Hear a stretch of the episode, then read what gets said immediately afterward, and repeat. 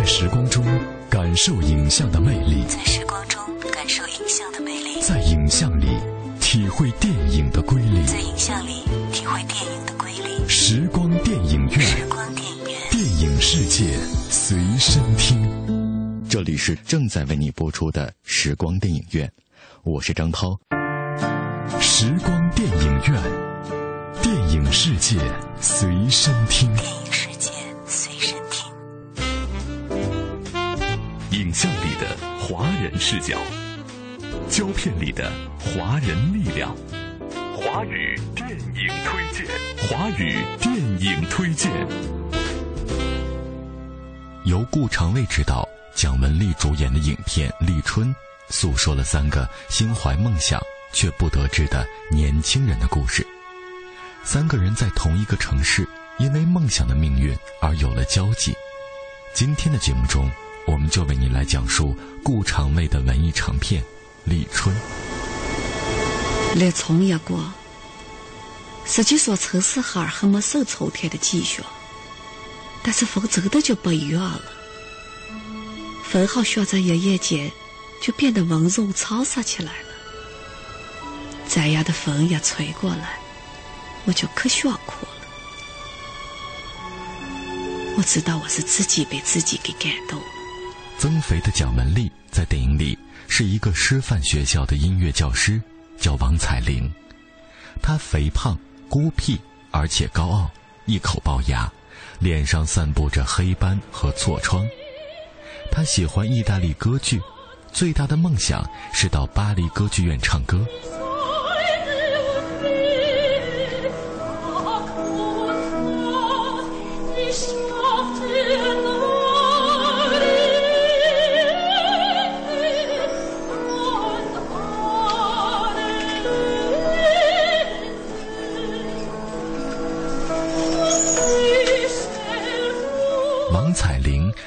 个不得志的文艺老青年，在世俗而卑微的生活里，坚持着他要唱到巴黎歌剧院的梦想。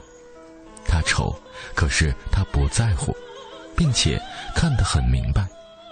所以，不是废物的他，因为那副好嗓子和那份清高，总是显得与上世纪九十年代初的小城市生活格格不入。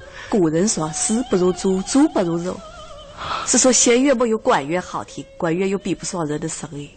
对，我一贫如洗，又不好看，老天爷就给了我一副好嗓子。除了这，我是个废物，我一定得闯到巴黎歌剧院去。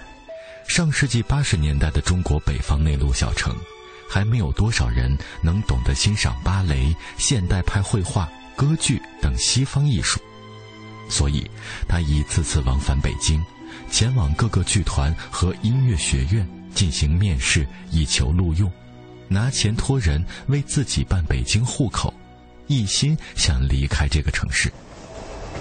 哎呀你怎么又来了？买户口这事儿啊，可不是一天两天就能办成的。你当是买鞋呢？有钱就能买的。我没催你的意思，就是想知道有生心情宰了。啊？你要是不信任我，你把钱拿走啊！这事儿我还不爱管了呢。砸会了？谢你还来不及了。这是我从家乡带来的一点土特产，你瞅瞅吧。我跟你说好了啊，三万块钱可不见得够。只要能把我办进北京去，我砸锅卖铁都行。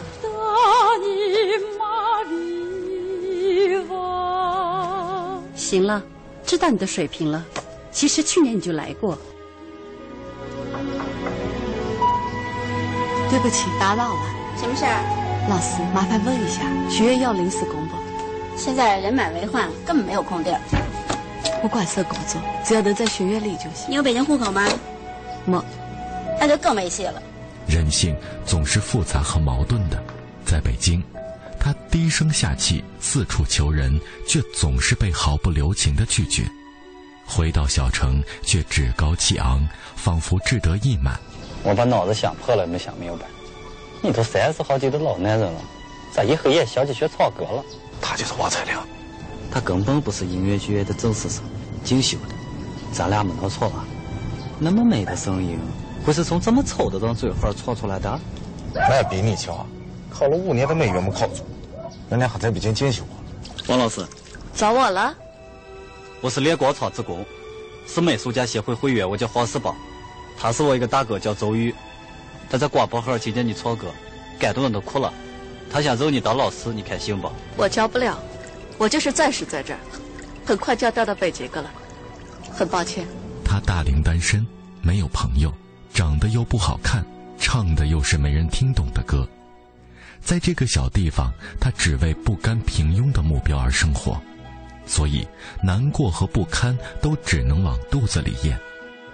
李光洁饰演的喜欢画画、一心想进中央美院却屡考不中的工人黄四宝，他的结局代表着文艺青年不得志的又一种出路。他是出现在王彩玲生命里第一个让他有这个世界上还有懂我的人感觉的人。他有才气、落魄，而且帅气。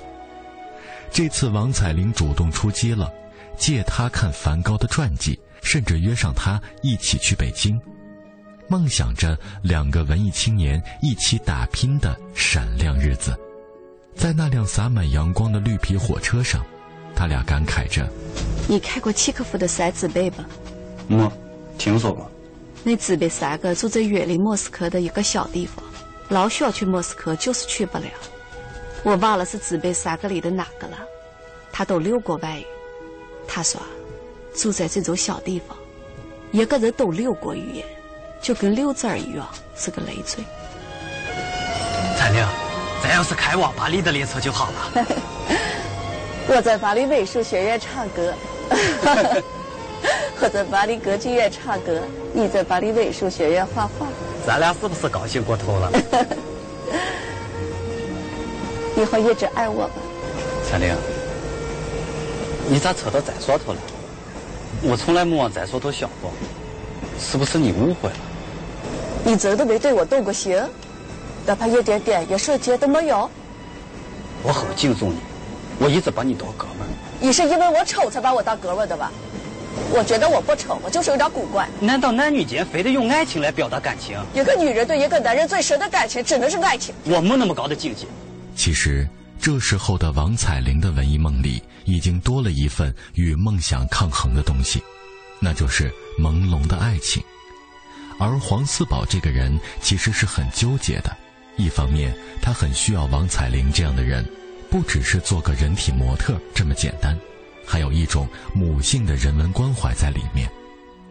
他有一个视艺术为垃圾的母亲，他几乎是没有得到过那种艺术上的认同感，更不要说是来源于异性的赞赏和理解。所以，当他的画家梦逐渐褪色的时候，当面对现实里这个又老又丑的王彩玲的时候，他退却了。也许王彩玲在某一瞬间也是他的女神。可那瞬间，毕竟只存在于虚幻又不真实的艺术梦里。他的结局就是淹没在市场经济的洪流里，做一个投机取巧的狡猾奸人。如果说，曾经的文艺梦想在他的身上留下了什么痕迹的话，也许就是车被砸成那样，他还能哼着歌开下去。话也不能这么说，他画画，从来没有任何人教过，也没人能教得了他。弄不好哪天他就是梵高，哎，他完全是靠自己慢慢攻打出来的，是吧？他还得过世纪画展的二等奖了。哎不，你也别以为我没才华，哎，现在电视领先播音员，算个什么东西？就是比我命好吧，是吧？当年省电台我去报考，是吧？我朗诵的诗歌，在场的考官没有一个不哭的，都说我这个嗓子条件太好了。我给自己建起了一座非手造的纪念碑，人民走向那里的小径不会荒芜。胡锡进的死是吧？啊，他将他自己坚定不屈的头颅高高的扬起，高过亚历山大的石柱。跳芭蕾舞的不都是王子？还有一个胡金铨。这个在小地方跳了十几年芭蕾的男人，终于越不过世俗的那道坎儿。看他被那些看节目的观众羞辱，看他几十年舞蹈生涯在身上抹不去的一段风流妩媚，这叫人心里作痛。他被人当着自己母亲的面骂变态，他成为一个群众性攻击、调侃的对象。不是真的不在乎，只是只能忍。人们既排斥这样的文艺分子，又需要他们的存在。而王彩玲的出现，或许是那个冬天里对他来说最为温暖的事情。他们一样的不得志，一样的被排斥，一样的需要点依靠。当他受不了压力时，他提出了要和他假结婚，王彩玲却断然拒绝，只说不愿意做炮灰，毕竟自己是女人。我喜欢这种。多看，年轻的时候比更久，九米八垒，生也不顾，红天和地的跳了十几年，想想真后怕。咋会了？能认识你，我都有勇气在这个城市哈儿待下个了。我一直以为时间长了，这个城市会习惯我，但是我发现，我一直像跟一次一样，扎在很多人的嗓子哈儿。我真是个怪物，像溜子儿一样。我也在眼儿说过自己。我很厌恶个人，真的。一看到别人看我跳舞时的眼神，我总想一头撞死。所以，那个大雪纷飞的夜里，胡金泉昂首阔步推着自行车走着，那气度俨然是舞剧里的王子，只是他的眼角有泪。之后。剃了光头的胡金铨当着来探监的王彩玲的面，踮起脚尖，起身，回旋，至此，又一个被击得粉碎的文艺梦想诞生了。我在里头挺好的，我在跟一次，终于从那些人的嗓子眼儿扒出来了，我踏实了，大家也踏实了。司机说，我挺高兴的，我真的挺好的。玉孩的领导。还让我给大家排练节目了，你看，在布鞋，跟舞鞋差不多，还能立脚尖儿了。我立给你看。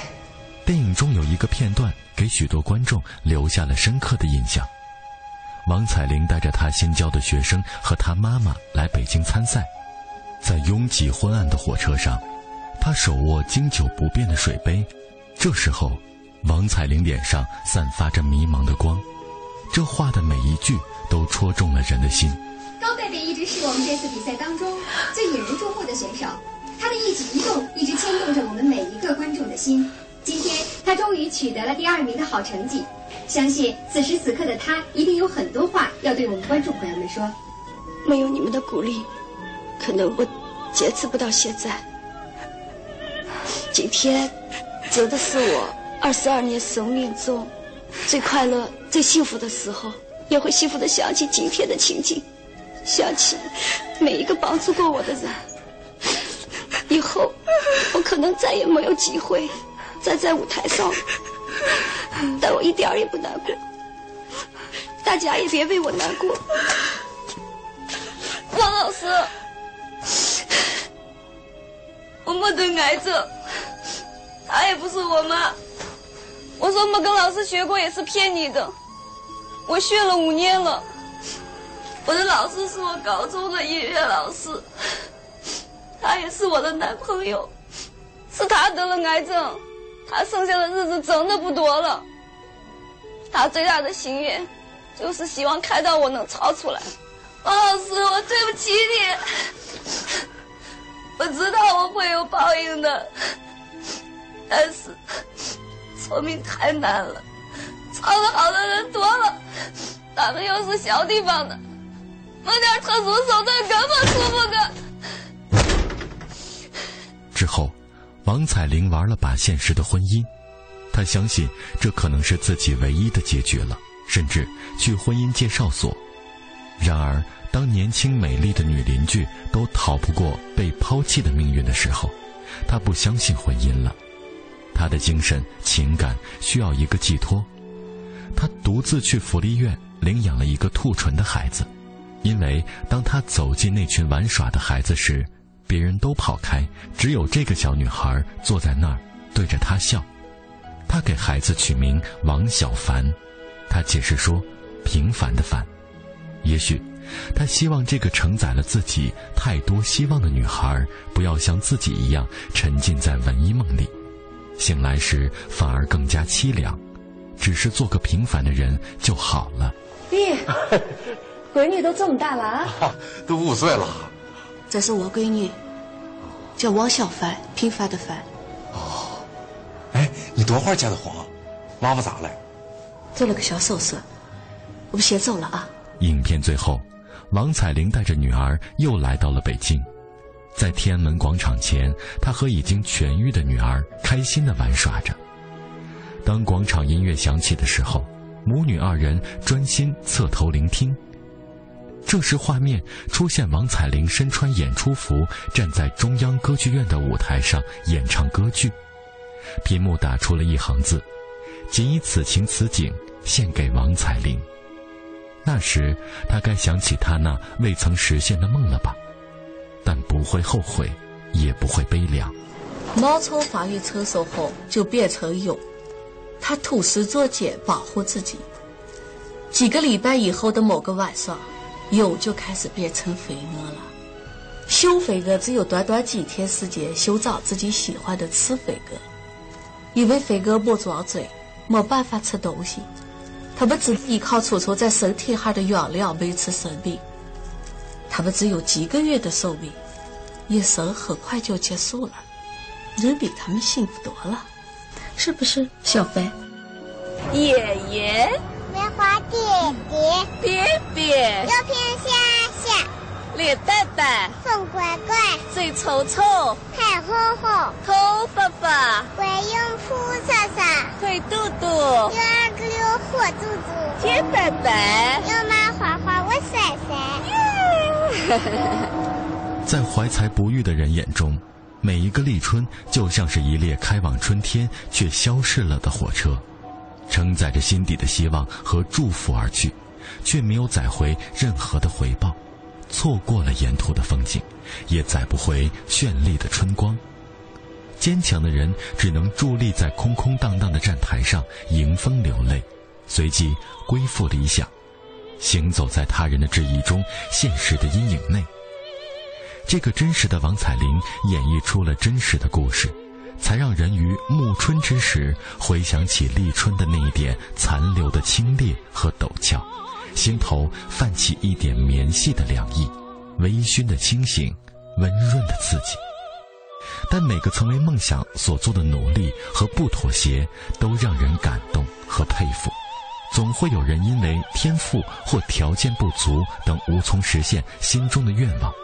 漫漫长冬终于立春了，大事不发生，或者你已错过，会有东西慢慢改变。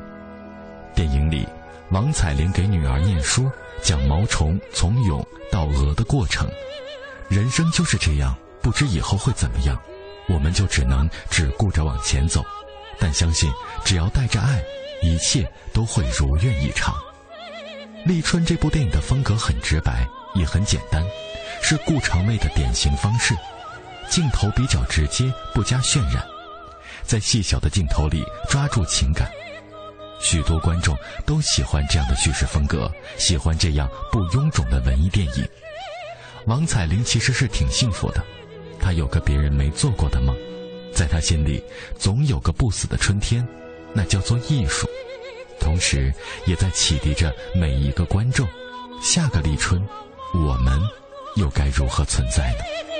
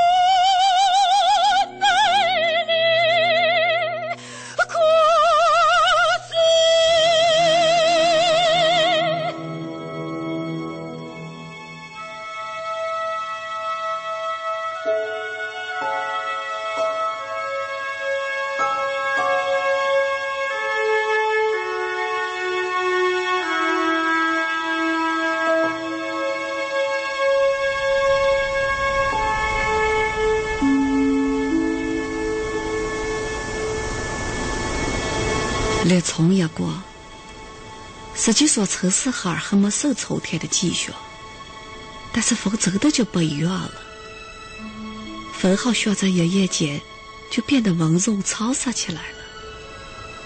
这样的风一吹过来，我就可想哭了。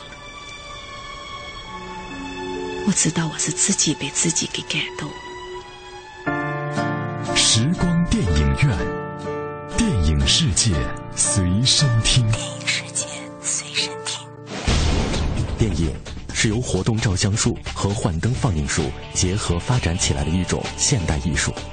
电影在艺术表现力上不但具有其他各种艺术的特征，又因为可以运用蒙太奇这种艺术性极强的电影剪接技巧，而具有了超越其他一切艺术的表现手段。我是张涛，我将和你一起用声音描摹精彩的光影世界。这里是正在为你播出的时光电影院，我是张涛。大家好，我是平安。休息一下。稍后的时光电影院，精彩继续。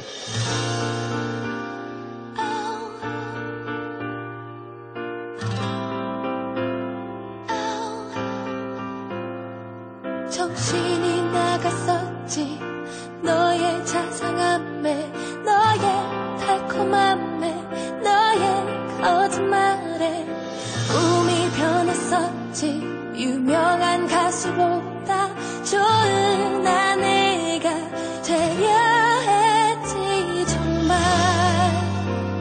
정말 바보 같았어. 정말 바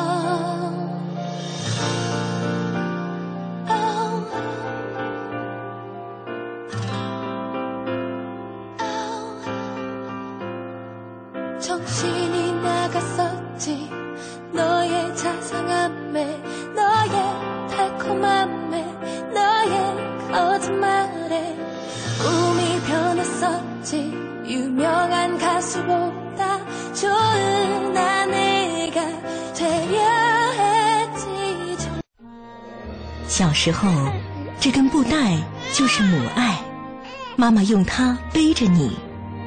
长大了，这布带是儿子的深情，你用它背着妈妈。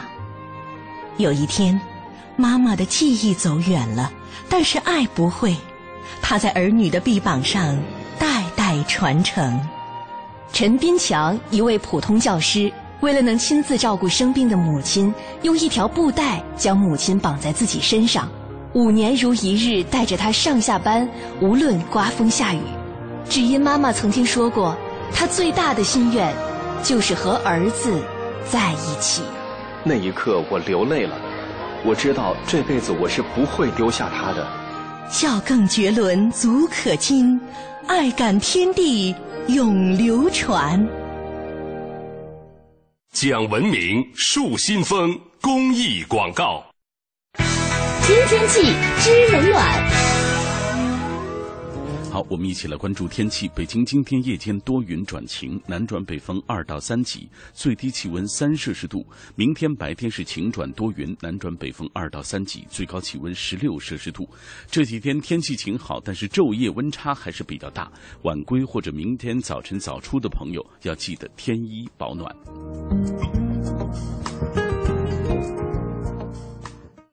人保电话车险邀您一同进入海洋的快乐生活。我最近发现，好多人特别拽，想起来我就来气。你说说，这帮人验车有人代办，事故车有人代管，修车他们不花钱。北京三百多家 4S 店直赔，随便挑地儿。最可恨的是，买车险还比别人少花百分之十五啊，还有大礼包给他们，他们凭什么？凭什么？唉，谁让人家打人保电话车险投的保呢？四零零一二三四五六七都存上，咱都打。欢迎收听海洋的快乐生活。大家好，我是海洋。化妆舞会之前呢，海洋的媳妇儿呢正在精心的装扮。媳妇儿就说了：“亲爱的，这次万圣节之夜，我戴哪种面具呢？你说呢？”哈斯本他。儿，我说，我说，亲爱的，其实你不用戴戴面具。为什么这么说呢？哈兹文他，我我说媳妇儿，你只要不戴假发，脸不涂粉儿，不画眉毛，你不涂红唇，啊，媳妇儿，我跟你说，别保准别人认不出你来。哎呀妈呀！全是我的错，现在认错有没有用？海洋的快乐生活，下个半点见。海洋的快乐生活由人保电话车险独家冠名播出。电话投保就选人保。四零零一二三四五六七。做维修保养、音响装饰，来西国贸汽配基地西南三环丰益桥西。新文艺，新青年，文艺之声陪你一起走过这个春天。我是郎永纯。去年我第一次开始跑长跑，后来在四月份的时候参加了一次半程马拉松。今年马上春天就要到了，我也希望能够在忙完两会的报道之后开始锻炼，呃，争取在四月二十号左右再一次参加一次马拉松比赛，至少要完成十公里的这样的一个比赛，也挑战一下自己。春天里，我和文艺之声一起放飞希望。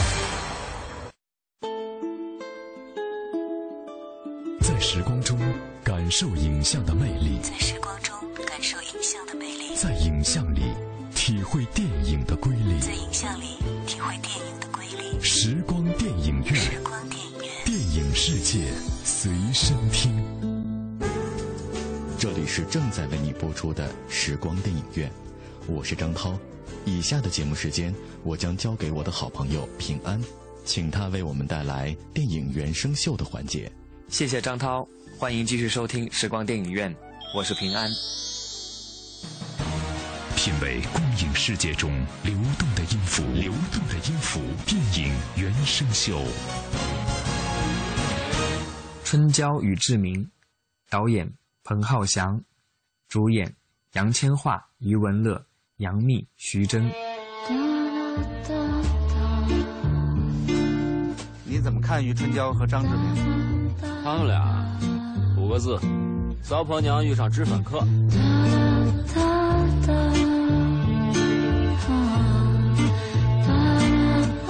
Sorry 啊，我今天太忙了，忘记了。你想记得的就一定记得，你不想记得就不会记得了。我以前老板约我出去，说让我去北京帮他忙。OK，可是你俩同居嘛，赶快把工作辞掉，跟他去北京。如果你真的碰见他，你第一句话会跟他说什么？这么巧？春娇与志明是志明与春娇的续集，故事接力志明与春娇，讲述余文乐、杨千嬅饰演的男女主人公分手后纷纷来到北京。余文乐邂逅了身材玲珑浮凸、温柔体贴的火辣空姐悠悠，而杨千嬅则钟情于成熟男 Sam。当二人重逢后，感情又陷入了又一段扑朔迷离。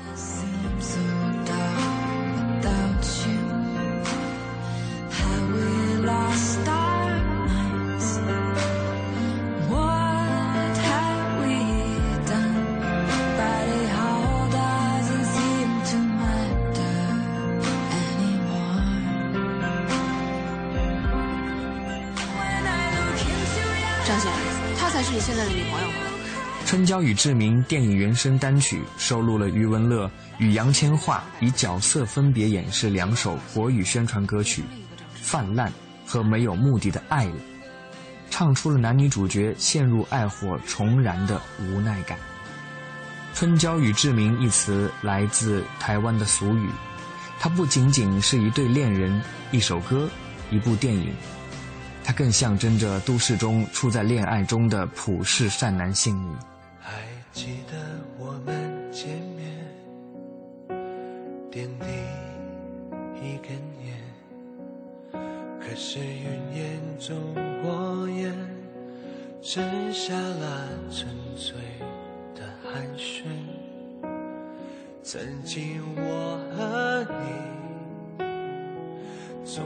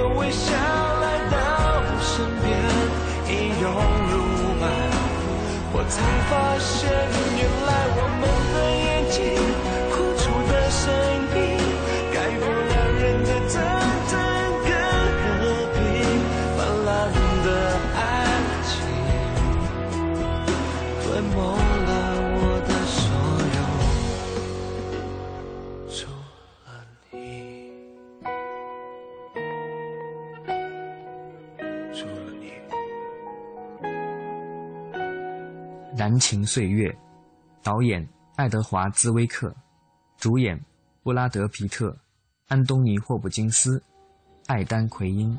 Every warrior hopes a good death will find him, but Tristan couldn't wait. He went looking for his. 电影《燃情岁月》介绍了父亲威廉上校厌倦了战争，带着全家来到西部荒原，开垦一处偏僻的山区牧场，并与印第安人交往，独自养育着三个儿子，过着与世无争的祥和生活。浓浓的亲情宛如回荡在草原的一曲华章。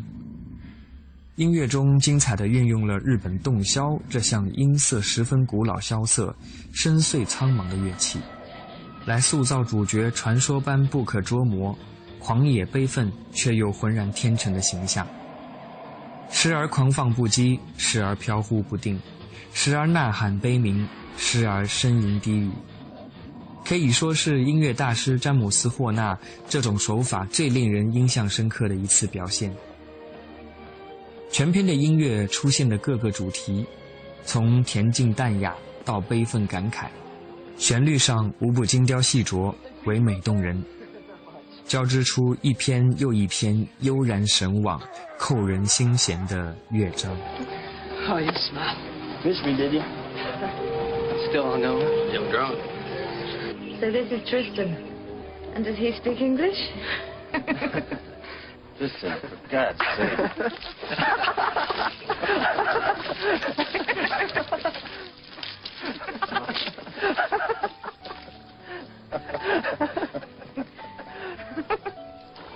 Miss Fincannon, it's a pleasure to meet you. I hope you and Ugly here find every happiness together. Momo Tomo Smell. Don't mind my brother. Your uh, dog has more breeding than he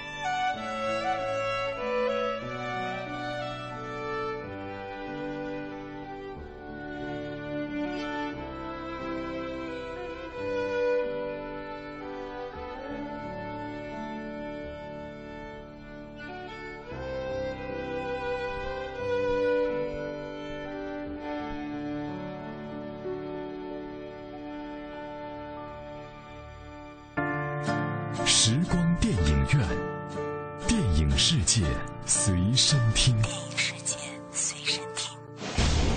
电影是由活动照相术和幻灯放映术结合发展起来的一种现代艺术。电影在艺术表现力上不但具有其他各种艺术的特征，又因为可以运用蒙太奇这种艺术性极强的电影剪接技巧，而具有了超越其他一切艺术的表现手段。我是张涛，我将和你一起用声音描摹精彩的光影世界。高考一九七七，导演江海洋，主演王学兵、孙海英、周显星、赵友亮。无论沉重还是苦涩，在人性被禁锢的岁月里，我几乎可以肯定，国家一定会有大的变化。会说人话。人们围绕着红色公章，做着命运的搏击。公章怎的了？过去我们腰里别枪杆子，现在别印把子。爱情、亲情、友情之伟大，点滴之间唯求真爱永恒。你可以不认我这个父亲，但你不能不参加高考。中国改革开放前奏曲《高考一九七七》，王学兵、孙海英、周显新、赵友亮倾情献演，姜海洋导演。这是一次人类史上空前绝后的赶考，这是一次改变个人和国家命运的赶考。高考一九七七，那是一个老人，一个智者，叫醒我们。他说：“孩子们，走，我们读书去。”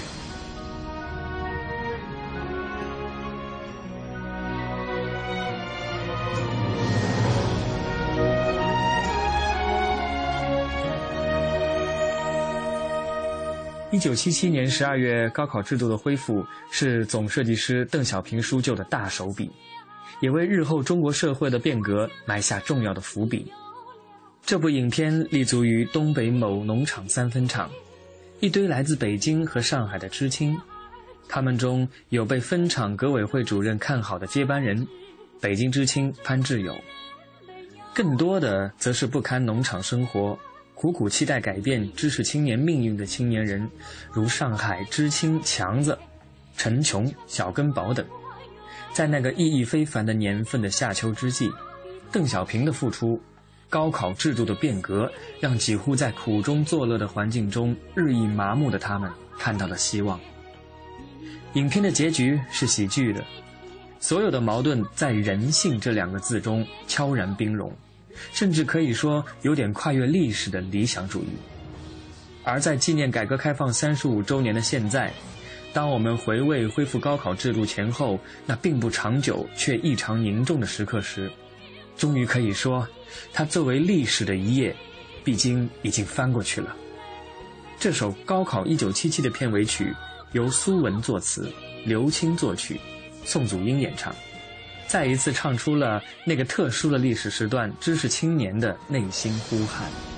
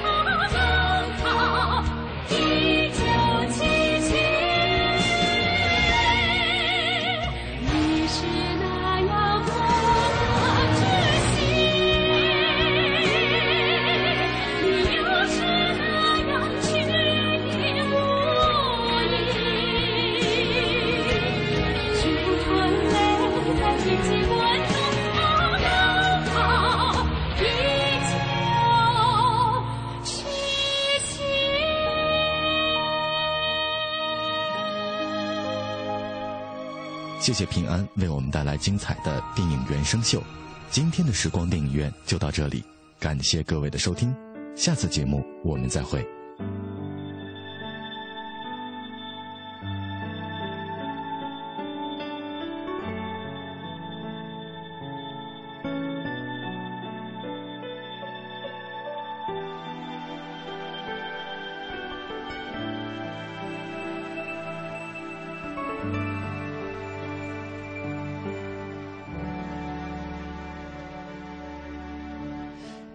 Is not Vienna, it is not Rome.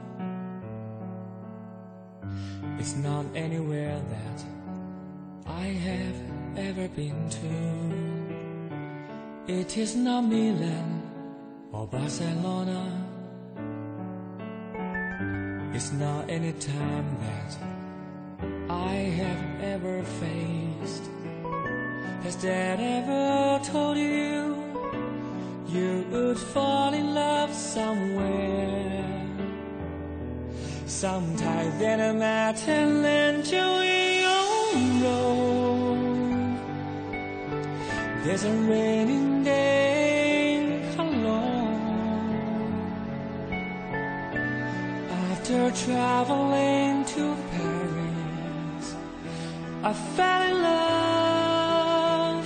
I fell in love.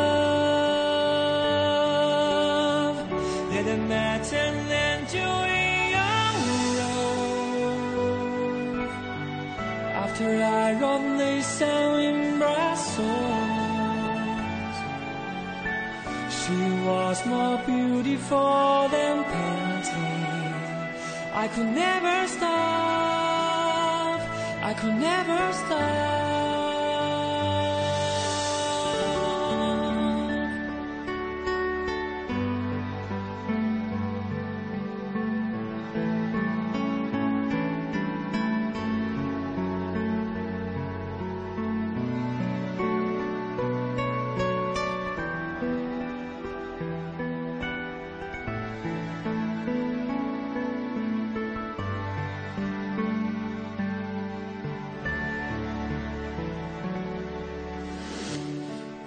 It is not Milan or Barcelona.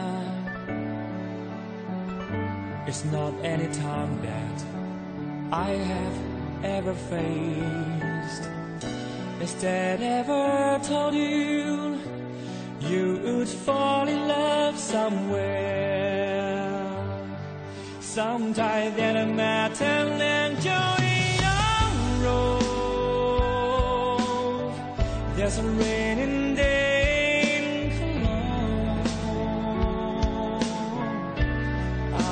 traveling to Paris, I fell in love.